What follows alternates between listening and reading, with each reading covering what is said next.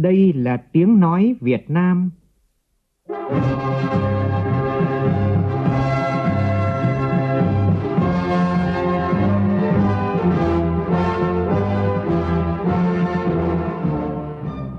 là tiếng nói Việt Nam, phát thanh từ Hà Nội, thủ đô nước Cộng hòa xã hội chủ nghĩa Việt Nam.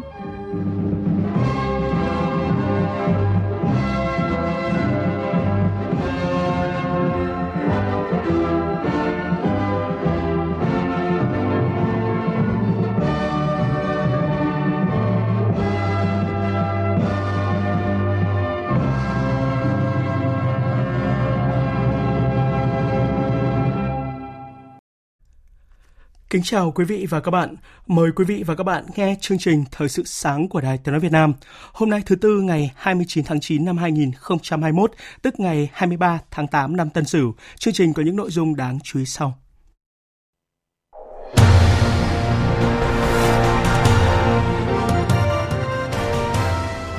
Thủ tướng yêu cầu nghiên cứu kiến nghị mở cửa kinh tế thành phố Hồ Chí Minh theo quy định riêng.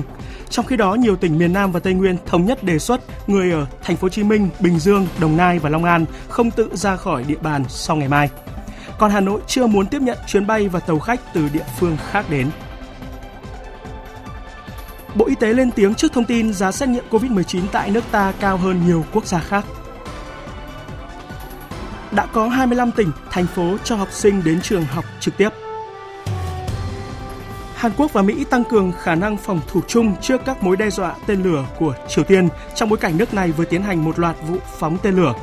Trong diễn biến khác, Mỹ đang thảo luận đề xuất sử dụng các căn cứ của Nga để giám sát tình hình tại Afghanistan.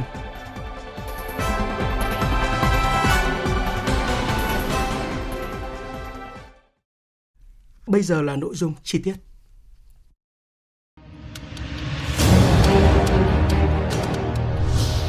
Thích ứng để bình thường mới.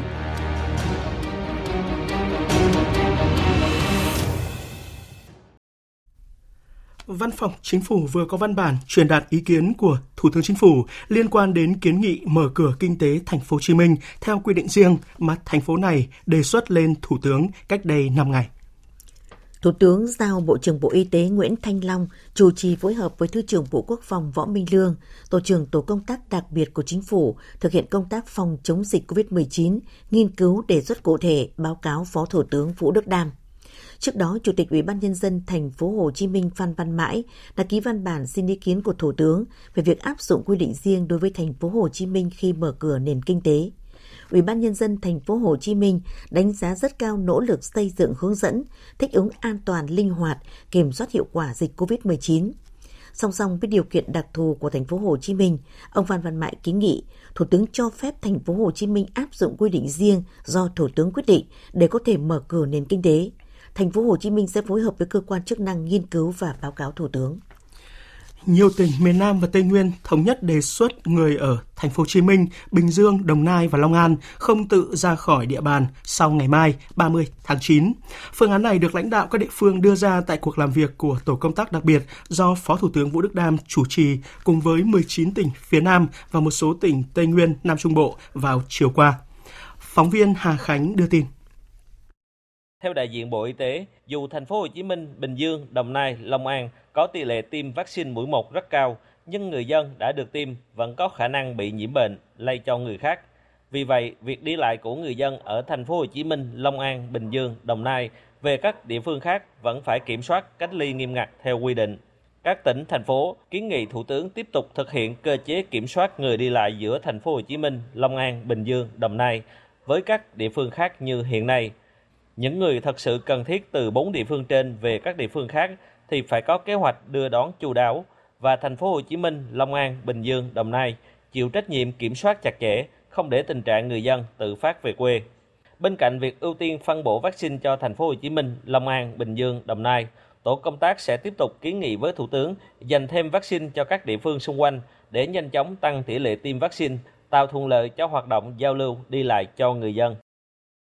Sau hơn một tháng phong tỏa cách ly, từ 0 giờ hôm nay, ngành chức năng Hà Nội đã dỡ bỏ phong tỏa ngõ 328 và 330 đường Nguyễn Trãi, phường Thanh Xuân Trung, quận Thanh Xuân. Trong khi đó, Ủy ban nhân dân thành phố Hà Nội vừa đề nghị Bộ Giao thông Vận tải tiếp tục dừng chuyến bay thương mại và tàu khách đến Hà Nội để phòng chống dịch COVID-19 bởi tình hình dịch bệnh tại các tỉnh, thành phố phía Nam và một số địa phương khác vẫn diễn biến phức tạp, nguy cơ dịch bệnh xâm nhập từ các tỉnh, thành phố khác vào Hà Nội vẫn còn rất cao. Hiện nay, Bộ Giao thông Vận tải đã xây dựng kế hoạch mở lại đường bay nội địa tại các địa phương nới lỏng biện pháp phòng chống dịch COVID-19 theo chỉ thị 15-19, dự kiến từ ngày 1 tháng 10.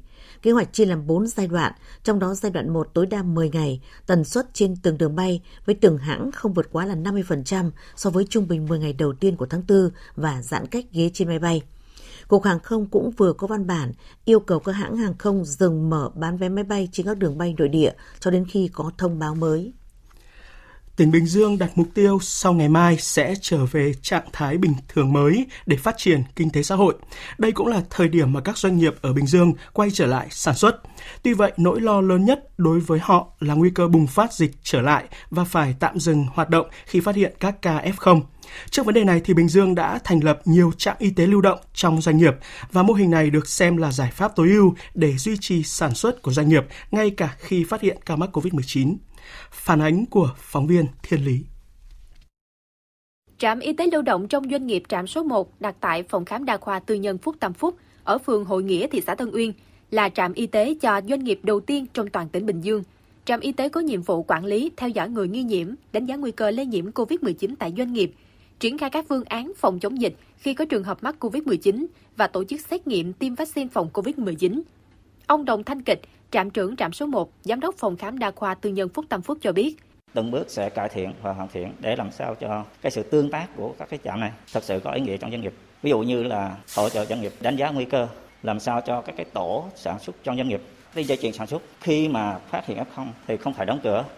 Cái thứ hai nữa là công nhân có bệnh thì mình cũng khám chữa bệnh người ta. Thay vì người ta đến cơ sở y tế thì mình khám tại chỗ. Sau khi trạm số 1 ra mắt, thị xã Tân Uyên tiếp tục thành lập thêm trạm số 2 tại cụm công nghiệp Phú Chánh và trạm số 3 đặt tại phòng khám đa khoa Hepa Phước An. Từ nay đến cuối tháng 10, thị xã Tân Uyên sẽ thành lập thêm 8 trạm y tế lưu động trong doanh nghiệp để giúp doanh nghiệp yên tâm ổn định sản xuất trong tình hình mới. Ông Nguyễn Minh Trung, trưởng phòng hành chính công ty cổ phần Techcom, khu công nghiệp Nam Tân Uyên mở rộng, đánh giá mô hình trạm y tế lưu động thật sự ý nghĩa trong thời điểm sống chung với dịch như hiện nay, bởi nó sẽ giảm áp lực cho y tế công cũng như là điểm tựa y tế cho nhiều doanh nghiệp. Khi mà có ca F0 trong doanh nghiệp thì tâm lý của công nhân nó cũng không ổn nữa. F0 ra phải ngừng sản xuất liền, nhưng mà ngừng sản xuất thì để phân loại, nhưng mà nó phân loại ra thì nó thời gian đợi lâu quá. Rồi bây giờ làm cũng không làm mà mình sản xuất cũng sản xuất cũng không được thì bắt đầu đợi. Đợi tới đợi lui, đợi tới đợi lui. Nên nên là có y tế động là hy vọng là làm nhanh hơn là y tế công tí, phối hợp để mà xử lý nó triệt để. Nó không có để trong F0 trong doanh nghiệp. Bình Dương là tỉnh có 29 khu cụm công nghiệp với hơn 1,2 triệu lao động. Song song đó, các khu nhà trọ cho công nhân người lao động thuê ở nằm đang xen với nhà máy. Đây là nguyên nhân làm gia tăng dịch bệnh trong thời gian vừa qua và nếu không kiểm soát có thể sẽ bùng phát trở lại. Do đó, việc đưa trạm y tế đến gần doanh nghiệp là một giải pháp được cho là tích cực, giúp người dân, công nhân tiếp cận nhanh với y tế cơ sở, đồng thời có thể điều trị COVID-19 ngay tại chỗ. Với mô hình này, các doanh nghiệp hy vọng sẽ ổn định sản xuất, Bình Dương sẽ vừa phát triển kinh tế, vừa đảm bảo hiệu quả trong công tác phòng chống dịch bệnh, Liên quan đến thông tin giá bộ kit xét nghiệm COVID-19 hiện nay tại nước ta còn cao hơn một số nước trên thế giới và vấn đề tránh đầu cơ nâng giá vật tư sinh phẩm, hóa chất phòng chống dịch. Phóng viên Đài tiếng nói Việt Nam vừa có cuộc phỏng vấn Thứ trưởng Bộ Y tế Trần Văn Thuấn. Thưa Thứ trưởng Trần Văn Thuấn, trước việc ờ, dư luận cho rằng tại Việt Nam có nhiều test xét nghiệm COVID-19 giá không ổn định và cao hơn thế giới, vậy Thứ trưởng có thông tin gì về những cái mức giá này ạ? Chúng ta biết là giá của xét nghiệm SARS-CoV-2 không ổn định bởi lẽ có rất nhiều lý do. Thứ nhất về cái tiêu chuẩn của WHO thì thường cao và đắt hơn so với tiêu chuẩn của sản xuất. Thứ hai là về xuất xứ. Âu Mỹ thì thường đắt hơn so với nước khác. Thứ ba là về thời điểm ở cái điểm dịch dã lan tràn mà các nhà cung ứng ít thì đương nhiên giá cao hơn so với thời điểm dịch bệnh ổn định. Thứ tư là số lượng nếu như chúng ta mua với số lượng nhiều thì thường rẻ hơn so với à, số lượng ít. À, vậy thì Bộ Y tế có cái đề xuất gì trong cái việc quản lý giá các test xét nghiệm để mà bình ổn giá trong thời gian tới ạ? À, trước hết là chúng tôi đã đàm phán trực tiếp với các nhà cung ứng tại nước ngoài qua kênh của ngoại giao. Thứ hai là Bộ Y tế có văn bản gửi tới các đơn vị nghiên cứu và cung ứng sản xuất xét nghiệm đề nghị phối hợp với công tác phòng chống dịch không mà tăng giá vô lối tùy tiện trục lợi bất hợp pháp. À, thứ ba chúng tôi dùng các biện pháp để tăng tính cạnh tranh bằng cách tìm những đơn vị cung ứng có chất lượng để cấp phép. Cho tới nay thì Bộ Y tế đã cấp phép cho 97 sinh phẩm xét nghiệm bao gồm 35 sinh phẩm cho xét nghiệm PCR, 39 xét nghiệm kháng nguyên nhanh và 23 xét nghiệm kháng thể. Giải pháp thứ tư là chúng tôi tăng cường tính công khai, minh bạch. À, thứ năm là Bộ Y tế hướng dẫn xét nghiệm cũng như thanh toán à, linh hoạt tùy thuộc vào thời điểm. Thứ sáu là chúng tôi tăng cường công tác hậu kiểm và tới đây chúng ta mong muốn đưa test kit xét nghiệm SARS-CoV-2 vào mặt hàng bình ổn giá. Xin cảm ơn Thứ trưởng Trần Văn Thuấn. Thời sự VOV, nhanh, tin cậy, hấp dẫn. Ngân hàng Thế giới vừa dự báo tăng trưởng GDP của nước ta có thể đạt khoảng 4,8% trong năm nay, còn trong dài hạn thì kinh tế Việt Nam có thể tăng trưởng ở mức 6,5% cho đến 7% từ năm 2022 trở đi. Dự báo này được tính toán trên giả định là các biện pháp hạn chế đi lại giúp kiểm soát lây nhiễm thành công vào cuối quý 3 để nền kinh tế bật lại vào quý tư tới. Sự phục hồi của nền kinh tế toàn cầu được duy trì, đảm bảo nhu cầu mạnh mẽ đối với hàng hóa xuất khẩu của Việt Nam ở những thị trường xuất khẩu chủ lực Hoa Kỳ, Liên minh châu Âu và Trung Quốc. Quá trình phục hồi cũng sẽ được hỗ trợ bằng chiến dịch tiêm chủng diện rộng, giúp 70% dân số trưởng thành của Việt Nam được tiêm vaccine vào giữa năm tới, giúp ngăn ngừa các đợt dịch nghiêm trọng mới. Vào sáng nay tại Hà Nội, Bộ Nông nghiệp Phát triển Nông thôn sẽ tổ chức sơ kết 9 tháng và triển khai nhiệm vụ trọng tâm các tháng cuối năm của Ban chỉ đạo an toàn thực phẩm nông lâm thủy sản. Phóng viên Minh Long thông tin. Thực hiện mục tiêu kép vừa chống dịch vừa phát triển kinh tế, giá trị xuất khẩu nông lâm thủy sản của ngành nông nghiệp qua 8 tháng ước đạt trên 32 tỷ đô la Mỹ, tăng 21,6% so với cùng kỳ năm ngoái, với giá trị xuất siêu khoảng 3,3 tỷ đô la Mỹ Kết quả này cho thấy nỗ lực rất lớn trong chỉ đạo điều hành của các đơn vị chuyên môn và sự phối hợp của các ngành hàng, doanh nghiệp và nông dân trong bối cảnh diễn biến phức tạp của dịch bệnh COVID-19. Dịch COVID-19 diễn biến phức tạp và nguy cơ khó lường, hoạt động sản xuất, chế biến nông lâm thủy sản sẽ diễn ra khác so với giai đoạn trước đây. Theo Cục Quản lý Chất lượng, Nông lâm sản và Thủy sản, Bộ Nông nghiệp và Phát triển Nông thôn, ngoài đảm bảo vệ sinh an toàn thực phẩm, đòi hỏi việc phòng chống dịch bệnh là hết sức quan trọng – bởi hoạt động sản xuất của các cơ sở doanh nghiệp tập trung rất đông công nhân. Vì vậy, bên cạnh việc đảm bảo các điều kiện vệ sinh an toàn thực phẩm, các doanh nghiệp còn phải triển khai nghiêm túc các quy định của Bộ Y tế về phòng chống dịch bệnh.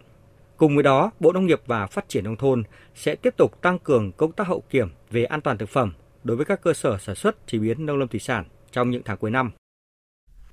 Theo Bộ Giáo dục Đào tạo, hiện có 25 tỉnh, thành phố đã cho học sinh đến trường học trực tiếp. 25 tỉnh, thành phố bao gồm Bắc Giang, Bắc Cạn, Bình Định, Cao Bằng, Điện Biên, Gia Lai, Hà Giang, Hà Tĩnh, Hải Dương, Hải Phòng, Hòa Bình, Công Tôm, Lai Châu, Lào Cai, Nam Định, Ninh Bình, Phú Thọ, Bắc Ninh, Thái Bình, Thái Nguyên, Thanh Hóa, Tuyên Quang, Vĩnh Phúc, Yên Bái và Quảng Ninh. 13 địa phương kết hợp dạy học trực tiếp, trực tuyến qua truyền hình cho học sinh bao gồm Bà Rịa Vũng Tàu, Bình Thuận, Cà Mau, Đắk Lắk, Khánh Hòa, Lạng Sơn, Lâm Đồng, Ninh Thuận, Nghệ An, Quảng Nam, Quảng Trị, Sơn La, Thừa Thiên Huế. 25 tỉnh, thành phố còn lại tổ chức dạy học trực tuyến và qua truyền hình. Thông tin đáng chú ý là trường học đầu tiên ở thành phố Hồ Chí Minh đang chuẩn bị đón học sinh từ ngày 4 tháng 10 tới. Trường Trung học cơ sở Trung học phổ thông Thạnh An, huyện Cần Giờ lên phương án đón 131 học sinh các lớp 6, 9, 12 học trực tiếp từ ngày 4 tháng 10. Thời khóa biểu được trên 50% học trực tiếp, còn lại là trực tuyến. Tất cả các lớp còn lại vẫn học trực tuyến. Hiện trường có 27 giáo viên, trong đó 24 người đã tiêm đủ hai mũi vaccine hơn 2 tuần. Đa số thầy cô đều cư trú tại Cần Giờ, nhiều người ở xã Thạnh An, nên trường đảm bảo đủ giáo viên đứng lớp. Theo dự thảo Bộ Tiêu chí đánh giá an toàn phòng chống COVID-19, trường tự đánh giá đạt 95 theo thang điểm 100 mức độ an toàn cao. Do sĩ số lớp trường khá thấp, từ 25 đến 30 em nên không cần chia lớp. Sau tuần đầu tiên, nếu việc học tập trực tiếp an toàn, hiệu quả, nhà trường sẽ có báo cáo quyết định mở rộng quy mô hay không. Nếu được, Ủy ban nhân dân huyện Cần Giờ và Sở Giáo dục Đào tạo chấp thuận, đây sẽ là trường đầu tiên ở thành phố Hồ Chí Minh tổ chức dạy học trực tiếp trong năm học mới 2021-2022.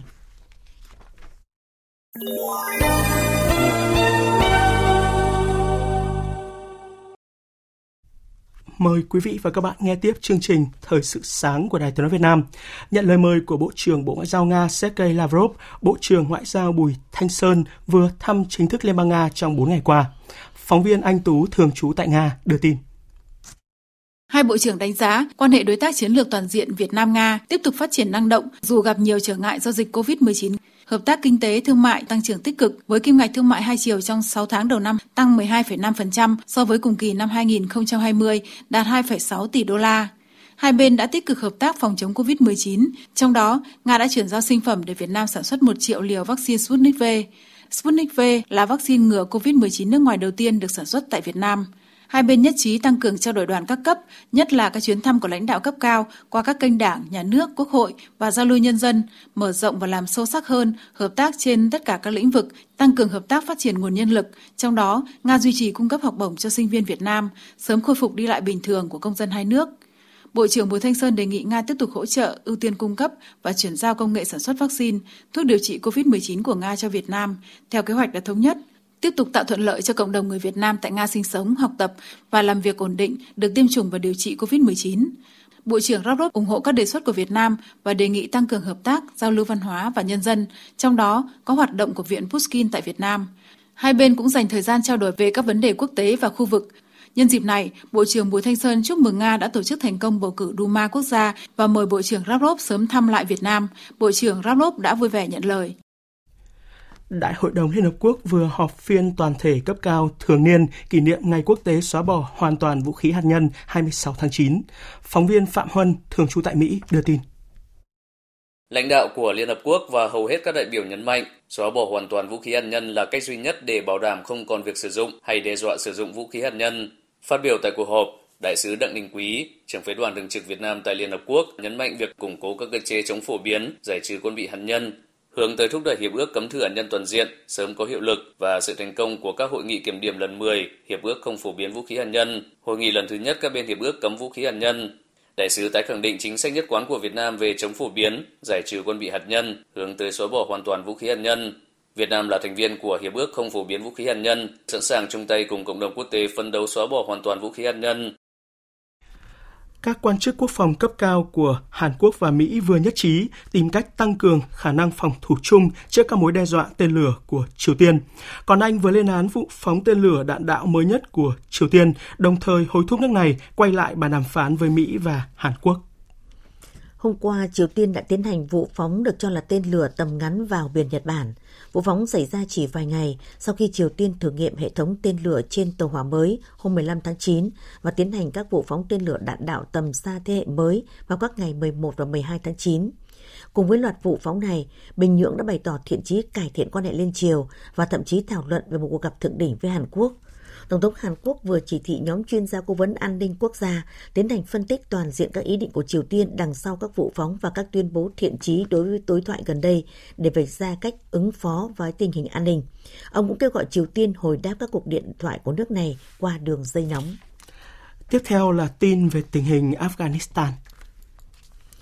Chính quyền Taliban tại Afghanistan thông báo sẽ tạm thời áp dụng bản hiến pháp năm 64, văn bản đầu tiên trao quyền bầu cử cho phụ nữ và mở cánh cửa cho phụ nữ tham gia chính trị tại quốc gia Nam Á này.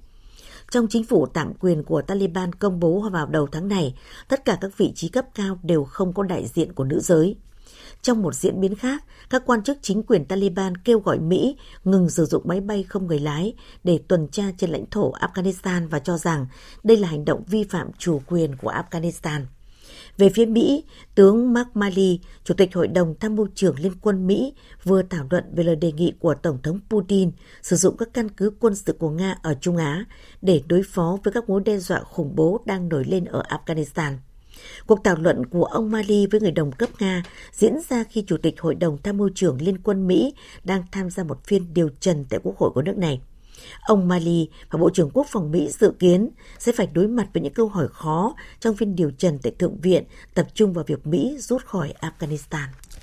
Trong một diễn biến khác, Bộ trưởng Tài chính Mỹ Janet Yellen vừa cảnh báo Quốc hội nước này chỉ còn chưa đầy 3 tuần nữa để giải quyết mức trần nợ công đang tới hạn và tránh thảm họa kinh tế gần như nhất định sẽ xảy ra.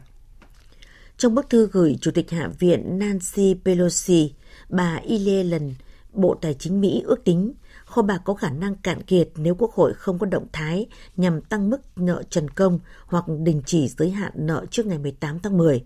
Bà Yellen nhấn mạnh, điều cấp thiết là Quốc hội phải nhanh chóng giải quyết giới hạn nợ, và nếu không tín dụng của Mỹ sẽ bị suy giảm và nước Mỹ có thể sẽ đối mặt với một cuộc khủng hoảng tài chính và suy thoái kinh tế. Gần đây cả Chủ tịch Hạ viện Pelosi và lãnh đạo phe đa số tại Thượng viện Stan Schumer đã kêu gọi Đảng Cộng Hòa thông qua việc đình chỉ mức trần nợ như một nghĩa vụ của lưỡng đảng, nhưng cho đến thời điểm này, tình hình vẫn hoàn toàn bế tắc do bất đồng đảng phái. Nhật Bản sẽ dỡ bỏ tình trạng khẩn cấp COVID-19 vào ngày mai. Đây là lần đầu tiên trong vòng 6 tháng qua, tình trạng khẩn cấp được dỡ bỏ trong bối cảnh các ca mắc mới, các ca tử vong do COVID-19 tại nước này đều giảm. Thủ tướng Yoshihide Suga cho hay chính phủ Nhật Bản sẽ dần dần nới lỏng các biện pháp hạn chế đối với một số lĩnh vực kinh doanh như là nhà hàng hay là các sự kiện tập trung đông người. Nhờ nỗ lực của mọi người, các ca lây nhiễm mới COVID-19 đã giảm mạnh xuống còn hơn 1.000 ca so với mức đỉnh điểm 25.000 ca của tháng trước. Chúng ta cuối cùng cũng đã được nhìn thấy các hoạt động kinh tế xã hội bình thường. Để hồi phục sự an toàn và cuộc sống hàng ngày cho người dân, tôi sẽ dần dần giảm bớt các biện pháp hạn chế. Còn tại Philippines, trong nguy cơ dịch COVID-19 tiếp tục lan rộng, chính phủ nước này đã quyết định mở rộng đối tượng tiêm chủng cho toàn dân. Phóng viên Võ Giang theo dõi khu vực ASEAN đưa tin. Tổng thống Rodrigo Duterte đã thông qua chương trình tiêm chủng ngừa COVID-19 cho toàn bộ người dân Philippines, gồm cả việc tiêm chủng cho trẻ em. Chương trình sẽ được triển khai từ tháng 10 năm nay.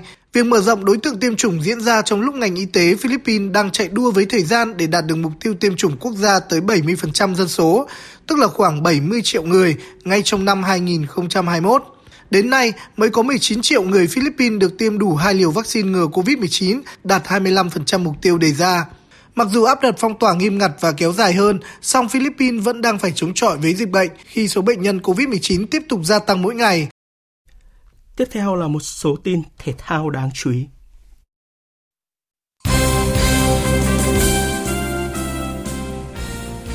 Đêm qua và dạng sáng nay, sân cỏ châu Âu diễn ra các trận đấu trong khuôn khổ lượt trận thứ hai UEFA Champions League từ bảng A đến bảng D. Ở trận cầu tâm điểm, Paris Saint-Germain đã đánh bại Manchester City với tỷ số 2-0. Trong trận đấu còn lại của bảng A, Leipzig để thua 1-2 ngay trên sân nhà khi tiếp đại diện bóng đá Bỉ là Bruges. Ở bảng B thì cả hai trận đấu đều kết thúc với chiến thắng thuộc về các đội khách khi Atlético Madrid vượt qua AC Milan 2-1, còn Liverpool đánh bại Porto với tỷ số 5-1. Tại bảng C, Ajax thắng Bekistat 2-0, Sporting Lisbon thua 0-1 trên sân Borussia Dortmund. Bất ngờ lớn đã xảy ra tại bảng D khi Sheriff đội bóng từ Moldova giành chiến thắng 2-1 ngay trên sân của Real Madrid, trong khi Inter Milan hòa không bàn thắng trên sân của Shakhtar Donetsk. Dự báo thời tiết Mời quý vị và các bạn nghe bản tin dự báo thời tiết ngày và đêm nay do Trung tâm Dự báo Khí tượng Thủy văn Quốc gia cung cấp. Bắc Bộ và khu vực Hà Nội có mây, chiều tối và đêm có mưa rào và rông vài nơi, ngày nắng, gió nhẹ. Trong mưa rông có khả năng xảy ra lốc, xét và gió giật mạnh, nhiệt độ từ 24 đến 34 độ. Khu vực từ Thanh Hóa đến Thừa Thiên Huế, khu vực từ Đà Nẵng đến Bình Thuận có mây, có mưa rào và rông vài nơi. Riêng phía Nam, chiều tối hôm nay có mưa rào và rông rải rác, gió nhẹ. Trong mưa rông có khả năng xảy ra lốc, xét và gió giật mạnh, nhiệt độ từ 23 đến 34 độ. Tây Nguyên, phía Bắc có mây có mưa rào và rông vài nơi, phía Nam nhiều mây có mưa rào và rông rải rác, cục bộ có mưa vừa, mưa to, gió nhẹ. Trong mưa rông có khả năng xảy ra lốc, xét và gió giật mạnh, nhiệt độ từ 19 đến 32 độ. Khu vực Nam Bộ nhiều mây có mưa rào và rông rải rác, cục bộ có mưa vừa, mưa to, gió nhẹ. Trong mưa rông có khả năng xảy ra lốc, xét và gió giật mạnh, nhiệt độ từ 23 đến 34 độ. Tiếp theo là dự báo thời tiết biển. Vịnh Bắc Bộ, vùng biển từ Quảng Trị đến Quảng Ngãi có mưa rào và rông vài nơi, tầm nhìn xa trên 10 km gió nhẹ. Vùng biển từ Bình Định đến Ninh Thuận, vùng biển từ Bình Thuận đến Cà Mau, vùng biển từ Cà Mau đến Kiên Giang có mưa rào rải rác và có nơi có rông. Trong mưa rông có khả năng xảy ra lốc xoáy và gió giật mạnh. Tầm nhìn xa trên 10 km, giảm xuống từ 4 đến 10 km trong mưa, gió Đông Bắc cấp 3, cấp 4. Khu vực Bắc Biển Đông, khu vực quần đảo Hoàng Sa thuộc thành phố Đà Nẵng có mưa rào và rông vài nơi, tầm nhìn xa trên 10 km, gió Đông Bắc cấp 3, cấp 4. Khu vực giữa và Nam Biển Đông, khu vực quần đảo Trường Sa, tỉnh Khánh Hòa và Vịnh Thái Lan có mưa rào dài rác và có nơi có rông.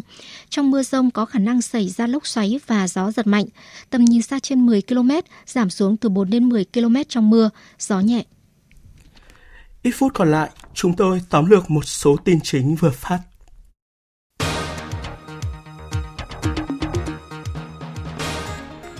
Thủ tướng Chính phủ vừa giao Bộ trưởng Bộ Y tế phối hợp với Tổ trưởng Tổ công tác đặc biệt của Chính phủ nghiên cứu đề xuất về kiến nghị mở cửa kinh tế Thành phố Hồ Chí Minh theo quy định riêng. Trong khi đó, nhiều tỉnh miền Nam và Tây Nguyên thống nhất đề xuất người ở Thành phố Hồ Chí Minh, Bình Dương, Đồng Nai và Long An không tự ra khỏi địa bàn sau ngày mai. Còn Ủy ban nhân dân thành phố Hà Nội đề nghị Bộ Giao thông Vận tải tiếp tục dừng chuyến bay thương mại và tàu khách đến Hà Nội để phục vụ công tác phòng chống dịch COVID-19. Theo Thứ trưởng Bộ Y tế Trần Văn Thuấn thì Bộ chỉ cấp phép cho các loại xét nghiệm COVID-19, đồng thời thanh tra kiểm tra kiểm chuẩn các kit test, còn việc mua bán thầu do các tỉnh, thành phố tiến hành. Bộ đã có văn bản gửi các đơn vị nghiên cứu cung ứng sản xuất xét nghiệm đề nghị phối hợp với công tác phòng chống dịch, không tăng giá tùy tiện. Hàn Quốc và Mỹ tăng cường khả năng phòng thủ chung trước các mối đe dọa tên lửa của Triều Tiên trong bối cảnh nước này vừa tiến hành một loạt vụ phóng tên lửa. Trong diễn biến khác, Mỹ đang thảo luận đề xuất sử dụng các căn cứ của Nga để giám sát tình hình tại Afghanistan.